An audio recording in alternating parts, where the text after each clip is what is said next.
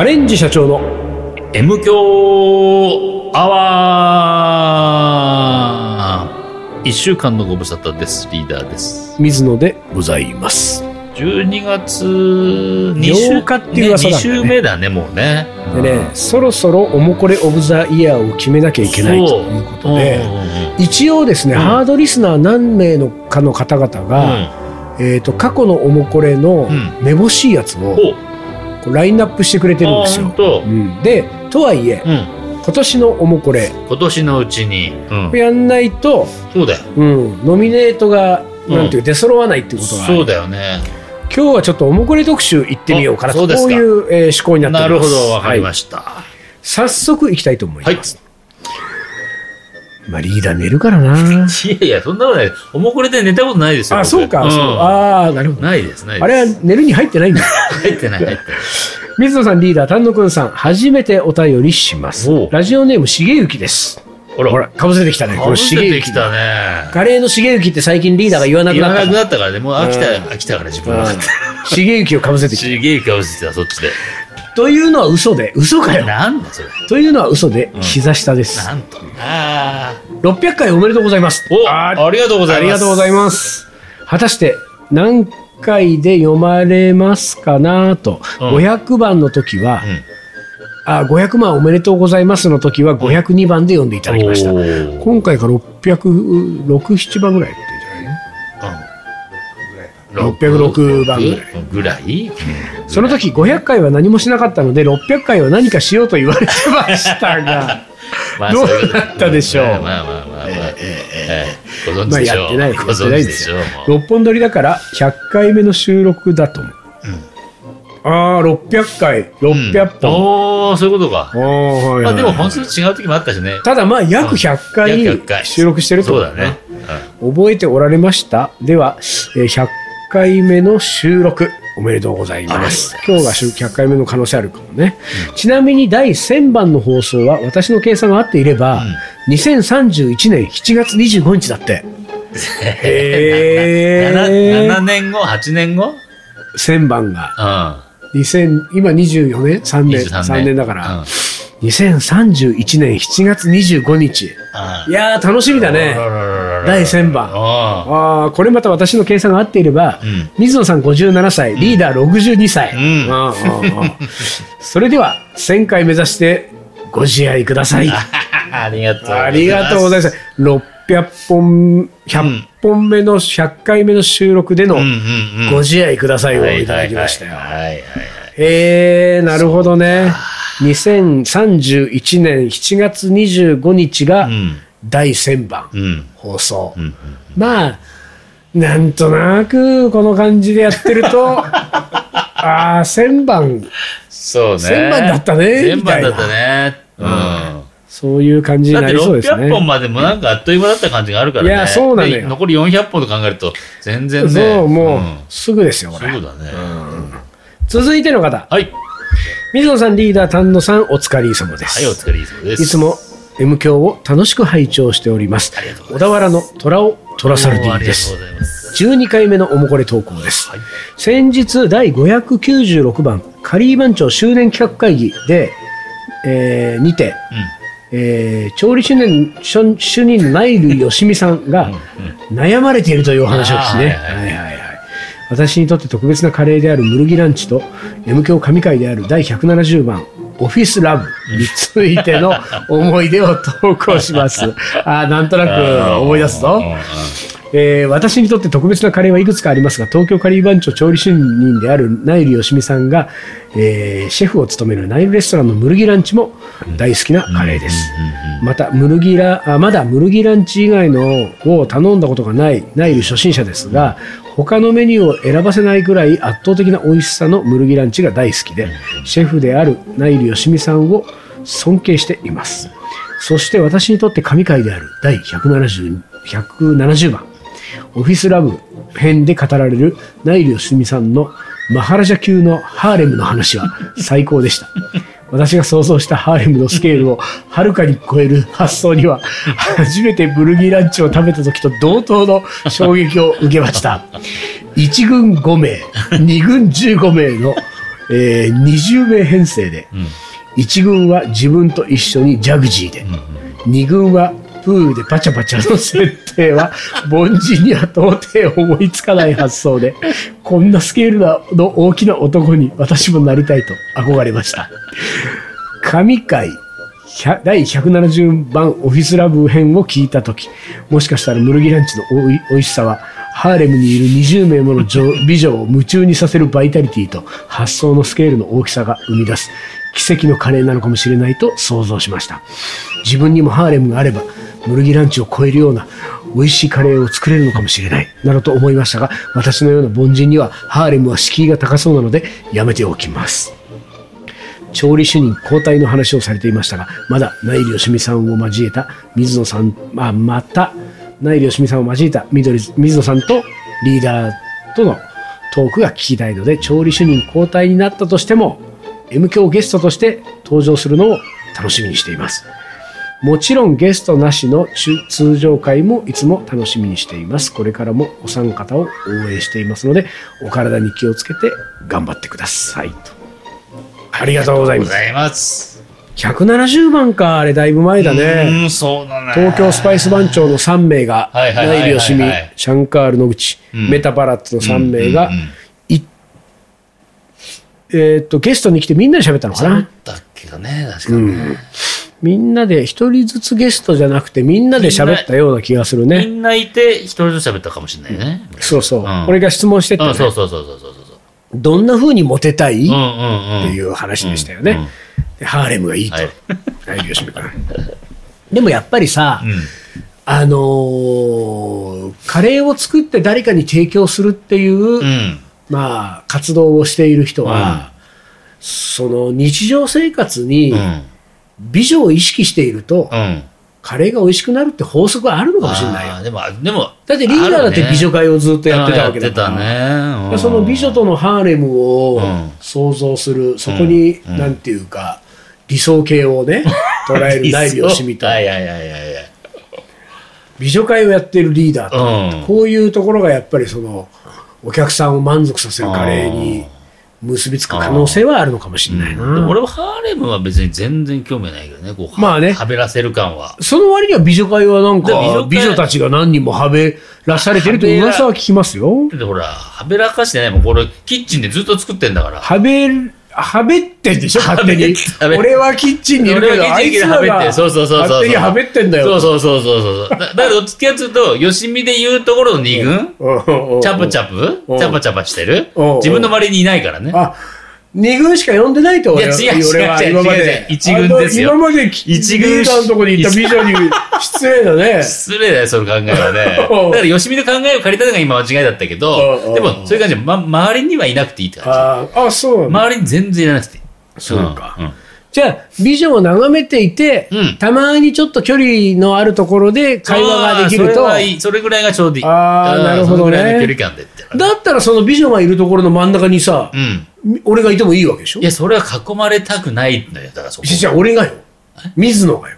あ、水野が？うんあ、言ってもいいよ。でも美女会は男子禁制でしょ？いやいや、そんなんないからね。呼んでるからね、男子もね。じゃあ今度やってみる？うん、いやいや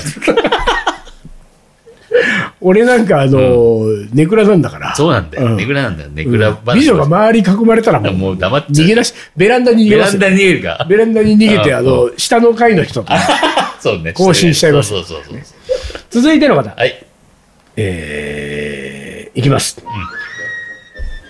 水野永世名人、丹の四段、元奨励会員リーダー様。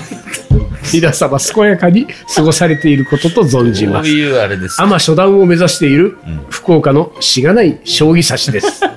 あれ？福岡のしがないカレー屋っていう人がいたけど、いたんだけどね。福岡にはカレー屋以外にしがない将棋指しもいる。う んいるんですね。この度、将棋の思い出募集ということでしたのでこれは募集応募しなければという意気込みはいはい、筆を取った次第ですはいはい。そう、私の将棋との出会いは小学校5年生。うん。父から将棋でもやるかと言われたのがきっかけでした。昭和末期、テレビは一家に一台、ファミコンの購入も許されず、うん大した娯楽もなかった頃、唯一の遊びと言っても過言ではないのが将棋でした。当時の父は一家に一台しかないテレビで野球とニュースばかり見ていたように記憶しています。しかし、唯一将棋の時だけは子供と対等に向かい合ってくれたように思います。私は父が向かい合ってくれるのが嬉しかったのでしょう。すっかり将棋にはまり、町の本屋さんで将棋入門を購入して読みふけりました。私が強くなったらもっと父と向かい合える。ワクワクしながら将棋を始めて約3ヶ月。父親に喧嘩で勝ってはいけない。点点点。これは将棋にも当てはまるのだと知ります。私が勝利を遂げた後、父は二度と私相手に将棋を指さなくなり、再び野球とニュースに戻っていきました。5年ほど前でしょうか、実家の就活に入った母親から、将棋の駒が出てきたけどどうすると言われ、ああ、それは今度取りに行くから捨てないでと言い、その駒は今でもうちの店にあります。おうちなみに店は、福岡のしがないカレー屋です。まあ分かってたけど。分かってるよ。その後、その後、父とは将棋を指していません。もう指すこともありません。でも、そのことに、えー後悔はありません。父が身をもって親を超えていくということを教えてくれたのだと感謝をしております。そして、当時、父と指した将棋の思い出はかけがえのない思い出として、今でも心の中に生き続けています。なんだかしんみりとした思い出になってしまいましたが、父はまだ元気に生きてます。生きてんのかよ おいおい。これはどうなんだ？なんかね、ちょっとね。うんちょっと。まあでも、もう本当に将棋を指すこともないでしょう。だって、実家の駒は私が持って帰っちゃいましたから。というね、はいはい。福岡のしがない将棋指しさんからのうん思い出でした。なるほど。でも俺も一番最初はやっぱ親父からだったよね。そう俺もそうだったなうん。たださ、ああの、福岡のしがない将棋指しさんさ、うん親父弱すぎじゃない？そうなんだよ。だってう、ん小5で、うん。あの、か将棋入門買って、うん3ヶ月で、うん。ワクワクしながら将棋を始めて約3ヶ月、うん父に喧嘩で勝ってはいけない。小5がさ、3ヶ月勉強したらさ、うん。負けちゃう。ね、ちょっとお父さん、うん。ちょっとね、お父さんもさ、やっぱりさ、その、このしがない将棋指しさんが、うん。学校行ってる間に読みなさいよ。うんだだってさ、大体分かってくるでしょ。その3ヶ月の間も指してるとさめきめき強くなってきてて、うん。やばいな、これちょっとっていうのが分かってくるじゃん。そしたらさ、将棋入門読まないと。ほんとだね。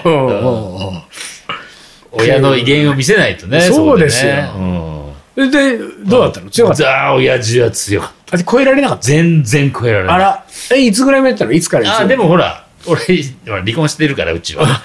10歳までしかいいなくなってあそうそうかじゃあ10歳まあ10歳の前にいなくなってるからね。家に帰ってこないから。そうだよね。家に帰ってこないから。ほんとちっちゃい頃だ。そうそうそうそう。うん7、8歳ぐらいまでやったかな、みたいな。あ、じゃあ小学校1年ぐらいからとかそういう感じ？そうね、1、2、3。あーはいはいはい。えーうちもそうだね。うちは小学校上がる前からもう親父とやり始めて、で、俺がう、ん。親父に最初に買ったのは中3、お中2か中3ぐらいの頃なんだよ。うなんだけど、うちの親父の記憶ではうん、今でもん、高校になったら勝てなかった。高校の時だな。高校になってんだ、うん、お前に最初に負けたのはって言ってるわけ。うん。いや、俺は、中学だった。うん、中学だったはずなんだけど、そして俺の記憶の方がしっかりしてるような気はするけど、うんうんまあ高校って思いたいのかな みたいな、親はねうん。俺も100%の自信ないしね。うん。だからそういう意味じゃね、まあ、うちの親父はまあ強かったね。だって俺高校の時は、うん高校の、うんまあだって、あの、県下でトップの進学校ですから、お私。そうだねそううん県下でトップの進学校の将棋部の部長より強かったからあ。ら、相当強かった。そうなんですよ。うんだから、それは、高校の時はもう、うんそうだね。親父なんかもう全然、全然ですよ。二枚落ちだよ。子供が2枚やつ いやいやいね。やいや。えーいや、でもね、うんこれはそうなんですよ。うん本当にね、あの、喧嘩で親父に勝ってはいけないっていうね。あの寂しさはね、うんたまんないものがありますよ、もう。ああ、そうなんだ。もう切なくてね。はい。はい。続いての方。はいよ。ラジオネーム。はい。お怒りかっこバツイチ男性彼女募集継続中。うんリーダー水野さん丹野くんお疲れ様はい、です。お疲れ様です。投稿37回目。はい。早速ですが、作曲家の名言。うん。うん。いきます。はいでれれーえ終わり エンディングに向かってるんですよね。うん。えー現代においては作曲家は死ぬことを拒否する。死ぬことは退屈した人の特権なのである。しかるに作曲家は個々の作曲家が作品を公正かつ自由に発表する権利を得るために結束して戦う必要がある。エドガー・バレーズ。わかんないん俺も。これ作曲家であるかどうかすらう危ういよ俺たちの知識だとん。うんうんうん。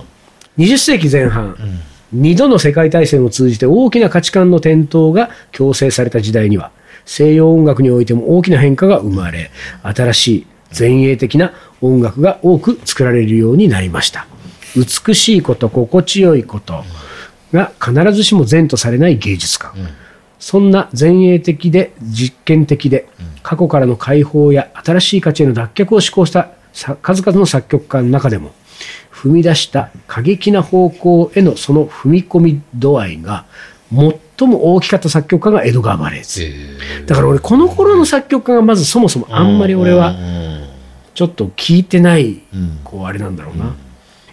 えーそうエドガー・バレーズだったと私は思いますね。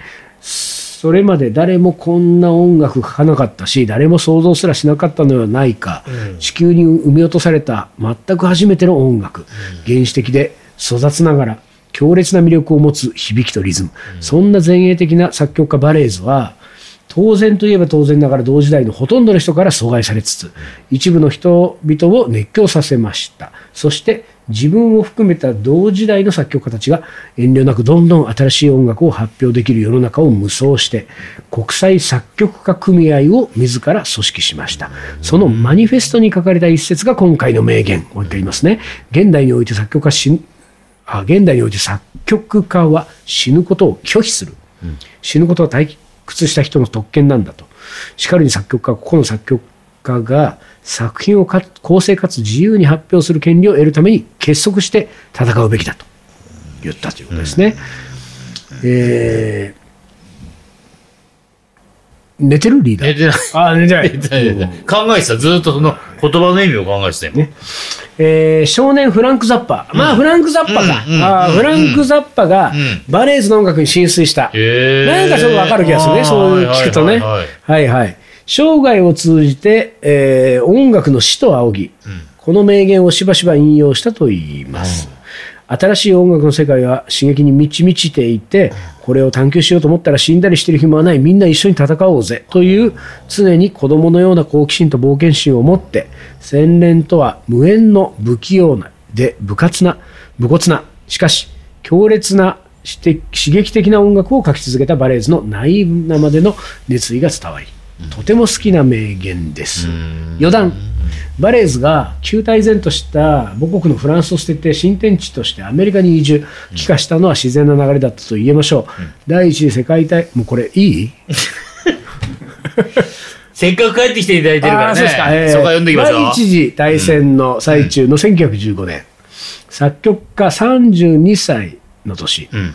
えー新天地で作曲に、最初に生まれた代表曲のアメリカはいつ聴いても続々興奮する大好きな曲です。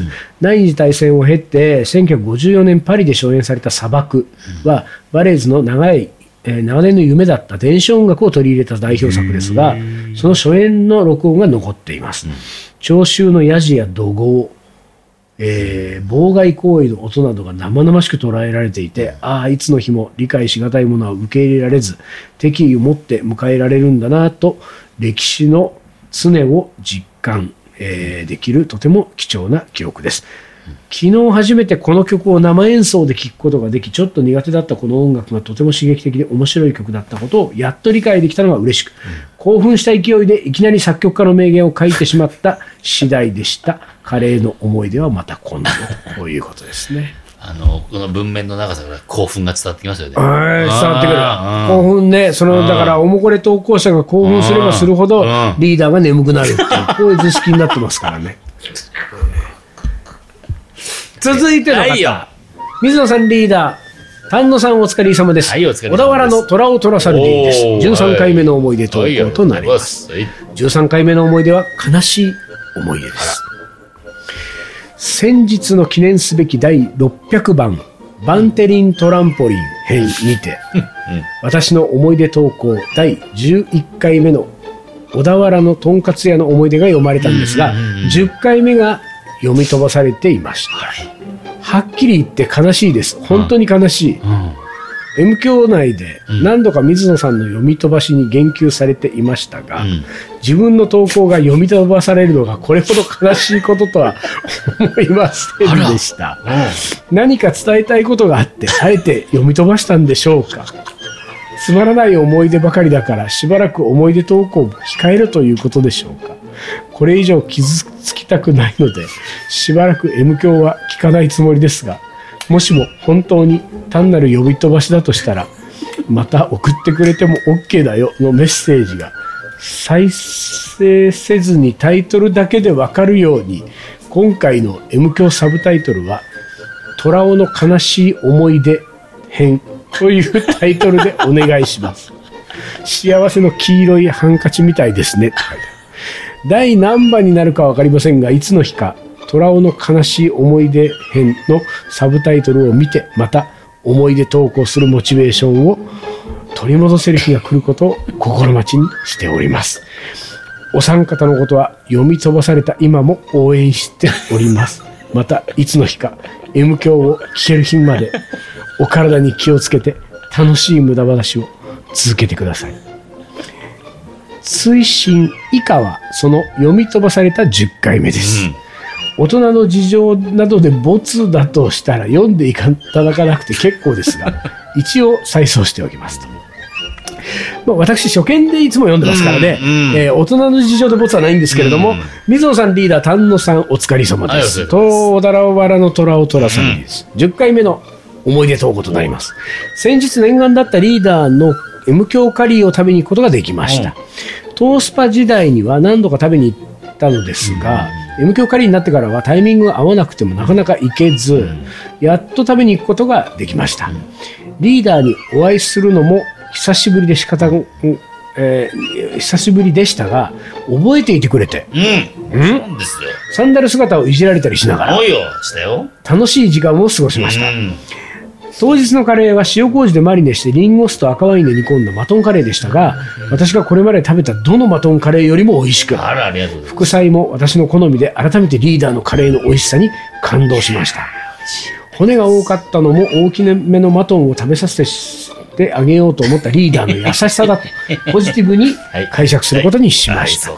お話ししている中で、うん。おもこれ投稿してるんですけれども、ラジオネームわかります？って聞いてみると、わ、かるわかる、あの、南の方でしょ？俺のね、印象ね、南の方ね。自分、ここの、目黒より南の方ね。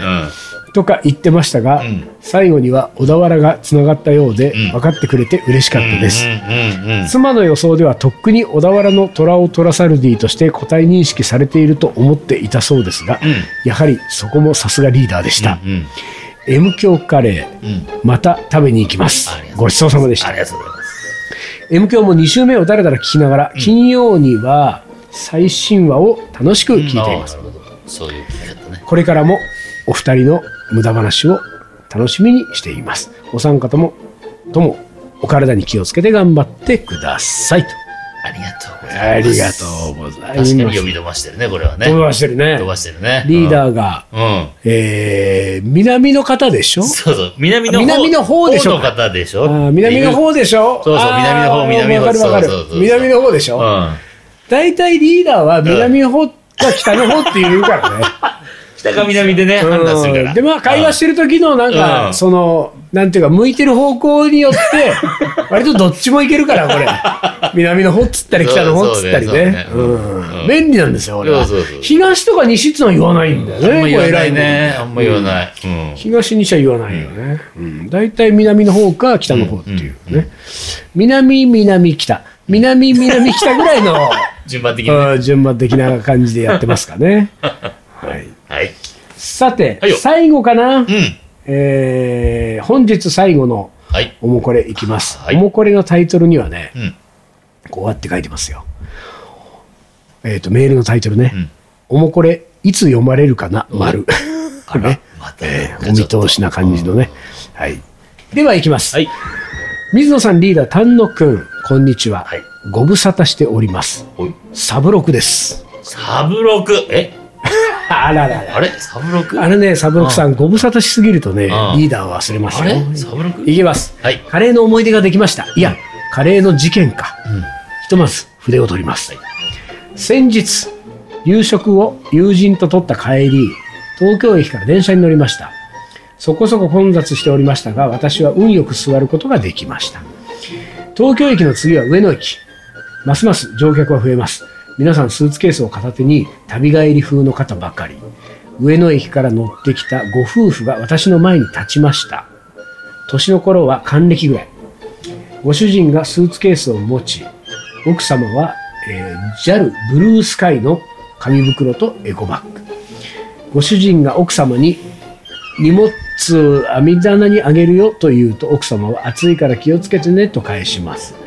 おそらく上野駅でお夕飯のお惣菜などを買ってきたのでしょう。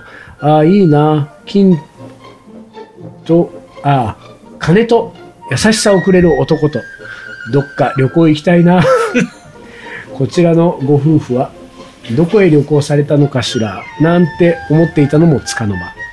そのご夫婦は二駅目で降りるようで、ご主人が網棚に乗せた荷物に手をかけました。その時、電車のポイント通過とタイミングが合い、電車が激しく揺れ、よろけたご主人が網棚の荷物を落としたのです。JAL ブルースカイの紙袋の中からは、チンスコーやら、沖縄雪塩やらが、車内に散らばります。そして、エコバッグの中身が、下に座っていた私に落ちました。中身はカレー。私の膝の上に置いていたバッグに、落ちた衝撃で蓋が開いてしまった、え下原上野店のカレーが溢れたのです。ええマジで？大惨事だよ、それ。さもさま、ドアの方へ飛んで転がりました。なんかどっかで聞いた話だけど飛んでいくのは。車内に広がる哀れみの空気と加齢臭、慌てるご主人と謝りまくる奥様。無慈悲にも私の荷物だけでなく、両サイドに座っていたサラリーマンにも跳ねました。そうでしょう。被害者2名と、被害者3名で、あ、じゃなくて、被疑者2名とうん、被害者3名で。一緒に電車を降り、解決に向け、うん話し合いがホーム上で行われます。うん。それより私は手を洗いたい。うん。私は奥さんを引き連れ、駅のトイレに向かい、手を洗い、うん。手荷物やうん服についたカレーを拭き取ります。奥さんと一緒に私の被害確認をしたところ、うん実害はバッグ、うん。化粧ポーチと上着のみでした。うん。私が、私たちがトイレでカレーを拭き落としている間に、うん。他の被害者男性とは示談が成立したようで、トイレの外には旦那さんがお一人でいました。改めてご主人からも頭を下げられ、その場で示談金という名のクリーニング代が手渡されました。あら、多いぞ。バッグは洗えるし、上着も黒だし、うん。化粧ポーチ、かっこ山下達郎のツアーグッズ。もう、え、ジャブジャブ洗える素材だしな。これはいただきすぎかな。うんでもな、この前、脱毛の契約して、出費多いしな。ここは素直に受け取って、この夫婦にも遺恨を残さないようにした方が賢明だな。と私の心が、私の心の裁判官が判決を下し示談金とご主人の名刺をいただき、解散となりました。棚からぼたもちならぬ、棚からカレー。結果、現金収入。ついでに心の荷もおりました。水さん、水野さんに会うたび、うん。最近おもこれないじゃないや、えー新書にサインをいただけばおもこれ待ってるよなどコメントをいただいていたのでああネタができた。よかった。達成感。2023年はもう終わった気分です。ではまた来年。あれ？今年中に読まれるかな？おもこれチャレンジって書いてますよ。ほら。な珍しいよ。そうだね。久しぶりにおもこれチャレンジ。来たね。何もらえるかわからないけどください。自転車欲しい 俺の壊れた自転車だけどあげるけどな。手渡し希望あ、もしくはリクエスト、うんクリスマスの頃読まれると予想して、竹内まりやの素敵なホリデーオーバー。どうですか？クリスマス、12月8日。よまだちょっとまだ早い2週間だもんな。うんでは、最後にお送りしましょう。うん。リクエスト曲。竹内まりやで素敵なホリデうん、あげらんない。ー。あげらんない。うん、久々にやったね、これ。ないよ。いや、大変だ。し大変だね、これね。いや、これは相当だよ。笑えるもんとかなんとかって言ってるけどさ。やだ、俺だったらややだ、ほんとやだ。いや、でもこれ、うん。お父さんかわいそうだいね。やちょっとねまあ、しょうがないけど、うん不注意というか、不まあ電車の揺れもあるからうね。んっていうかね、食べ物は網棚に乗っけちゃダメだね。うんそれはあるなそこが判断まミスだったね、まずね。最初の。ねまあ、これ、だから、このんサブロクさんも、うんまあ、こういうことだったら席譲っときゃよかったってねいう。っていうのもあるよね。けどまあ、ご夫婦、うんうんこっち一人。そうねうんうんこれで一人、この夫婦うの、んを目の前に立って、サブロクさんが立って譲ると、うん両サイドのサラリーマンにも無言のプレッシャーみたいなね。うん私は立ちましはいたけど。あなたたちは、みたいなね、うんこういうのもあるからうね。んいやー、シターラの、シターラ上野店の。まあ一番ね、まあこう言っちゃいけませんけれどもね、あのーこのお話のね、うん。やっぱりね、うん。ハイライトはですよハイライト。うん。えーあ山下達郎のツアーグッズも面白かったけれども、えーサモサはドアの方へ飛んで転がりました。そうそうそうそう。サモサボ飛ぶんだね。そうだねうん空飛ぶサモサ。サモサ。サモサ飛ぶね。急いで拾ってパクッとパクッうん、3秒ルールでね。というわけで、はい。えー今日はうんおもこれ特集をはいお送りしました。はい。うんまだあるんでしょまだありますねまだありますから、まあ、来週以降、まあ、あのフリートークまた戻りますけども、うんうん。おもこれ、はいえー年内のおもこれ読み上げていきたいと思はいい、わます。かりました。はい、というわけで、今週はこの辺で終わりにいたします。カレンディ社長の M 強アワーこの番組はリーダーと。水野がお送りしました。それじゃあ今週はこの辺でおつかり。おつかり。